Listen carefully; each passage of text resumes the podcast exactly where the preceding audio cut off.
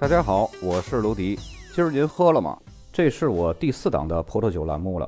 在这档栏目呢，我会把葡萄酒价格那些七七八八的事儿给大家弄得明明白白，让大家少踩坑。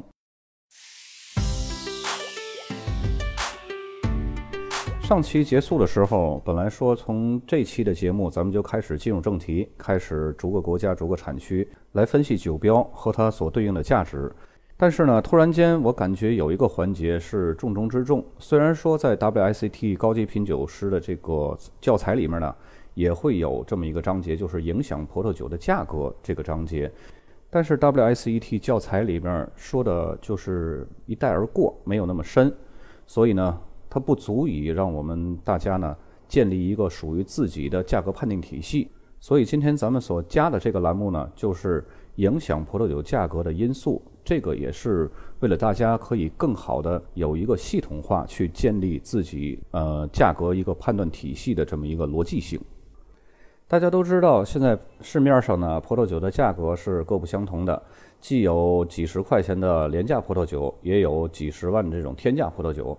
那你有没有考虑过，为什么这些酒的价格差异会那么大呢？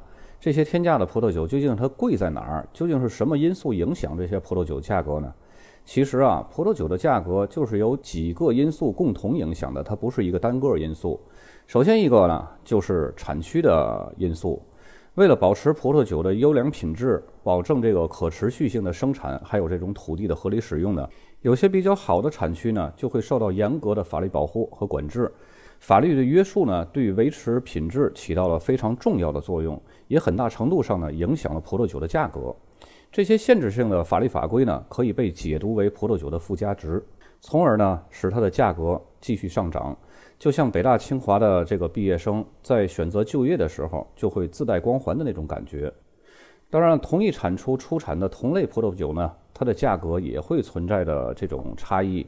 这其中的影响的这个因素呢，就是产区的面积大小。一个知名的大产区也可以划分为若干个小产区。有一些小产区呢，它就会拥有这种更优越的风土条件，在种植特定的葡萄品种上呢，优势会更加明显，出产的葡萄酒呢，品质自然就更胜一筹，而且呢，产量非常稀少，所以价格呢，也就更为昂贵了。这就有点像同样是北大的毕业生，但是经济学类的学生呢，是更胜一筹，所以呢，他们一毕业就是身披金甲，左青龙，右白虎护法。通常啊，来自名气或者是等级高一点的这种产区的葡萄酒价格呢，高是很自然的。比如说在勃艮第这个产区呢，等级高的葡萄酒价格就会更高。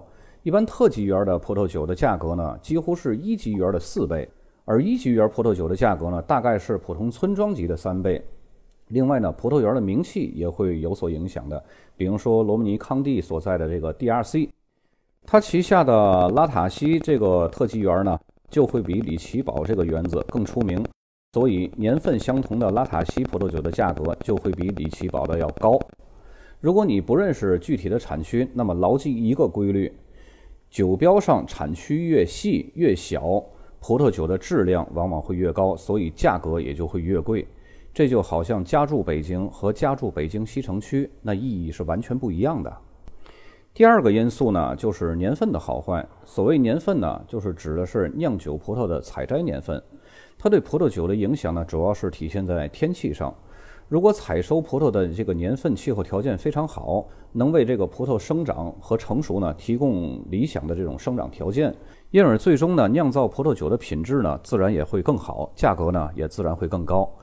如果你要是不了解某一个年份，你可以查阅相关的葡萄酒评论家的记录，比如说每年四月份波尔多七酒的品鉴周，詹姆斯·萨克林这些个名家啊，都会对相关的年份的七酒进行品鉴和评分。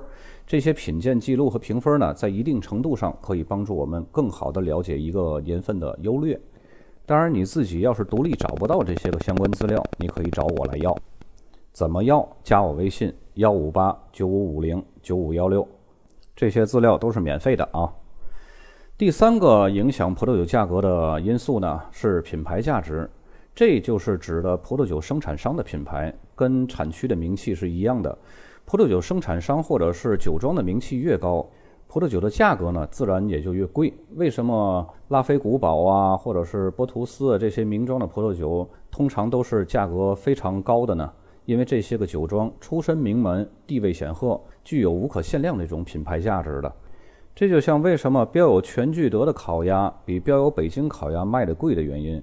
北京烤鸭千千万，全聚德就是这千千万中最出名的那个。第四个影响葡萄酒价格因素的呢，是葡萄园的管理。酒庄对葡萄园的管理也会左右葡萄的质量，进而呢影响葡萄酒的品质。有些酒庄啊会雇佣大量的工人来完成栽培啊、灌溉啊、修剪这些个工作。有些酒庄呢甚至还会采用无人机或者是其他的专业设备来管理葡萄园。这些个耗时耗力的方式呢，当然会让葡萄酒的这个价格会提升不少，毕竟都是成本嘛。当然了，这也是取决于酒庄注重产量还是质量。地块好、气候好、可以出产高品质的葡萄的葡萄园呢，酒庄自然是全靠人工来完成各个环节；而土地肥沃、适合大面积出产葡萄的，却难以出产高品质葡萄的葡萄园呢，酒庄自然会减少人工成本，而采取机械化的养护模式。就像同样是乱炖。大地锅的猪肉白菜炖粉条，这种乱炖和佛跳墙那能一样吗？对吧？第五个因素呢，就是酿造工艺。要酿造一款品质上乘的葡萄酒呢，需要在葡萄酒酿造过程中呢投入大量的精力的。首先一点，在葡萄采摘的环节呢，一些酒庄就会用人工采收，有些采收工作呢甚至要在夜间进行，这就增加了不少的成本。一些更追求质量的酒庄呢，还会购买顶级的酿酒设备，比如说光学分拣仪，还有优质昂贵的法国新橡木桶。在这以外呢，还会有一些酒庄呢，会不惜一切代价聘用技艺精湛的高级酿酒师作为酿酒顾问，指导酒庄酿酒。聘请费用可是一笔不小的开销，这些费用呢，都会平摊到每一瓶葡萄酒的价格里边。第六个因素呢，就是包装设计。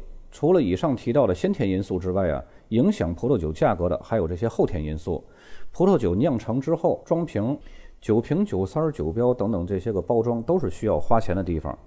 不同的选择呢，会出现不同的质量和价格。有些成本低的葡萄酒呢，会采用普通的包装，但是这不是绝对的啊。也有一些好酒，它不会这么重视这些个外部包装这种环节，它也会选择普通的。咱们只是说一个大概率。这些个成本低的葡萄酒呢，会采取这些普通包装；成本高的呢，它就会，比如说有一些顶级名庄，呃，像牧童酒庄，它还会从里到外对这个葡萄酒进行精心的包装，甚至呢，还专门每一年都会邀请国际知名的艺术家设计这个酒标，这些都会增加包装的成本，从而呢，会影响葡萄酒的价格。另外，我们国家的人呢，偏爱重型瓶或者是大肚子酒瓶。它的成本本身就要比普通的波尔多瓶要高个两三倍，这个不也是成本吗？对吧？最后一个因素呢，就是市场供需。所有的价格因素其实归根到底都是市场供需。市场供需呢，它是一种无形的重要因素。虽然说全球各地都在生产葡萄酒，但是顶级的葡萄酒的产量呢是相对来说有限的。像波美侯产区的车库酒以及加州纳帕谷的这些个摩拜酒。它的名声非常显赫，产量非常少，都是非常受全球的消费者所追捧的。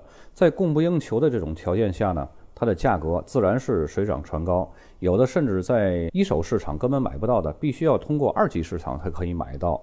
具体的情况呢，大家可以参照我国的国酒茅台。大伙儿看看，一到逢年过节，这个零售价都涨成什么样了？你还别嫌贵，就这么涨，还都断货呢。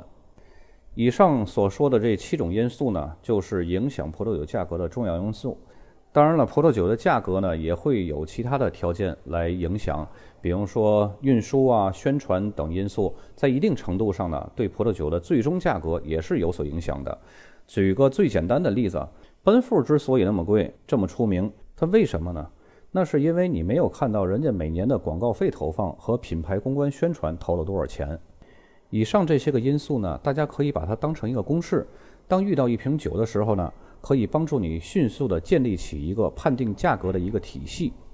这节课呢也是非常重要的，所以咱们从下节正式步入正轨，开始法国篇。应该在这期间不会再有临时增加的内容了，可以按部就班的继续我们的内容。这期就到这儿，咱们下期再见。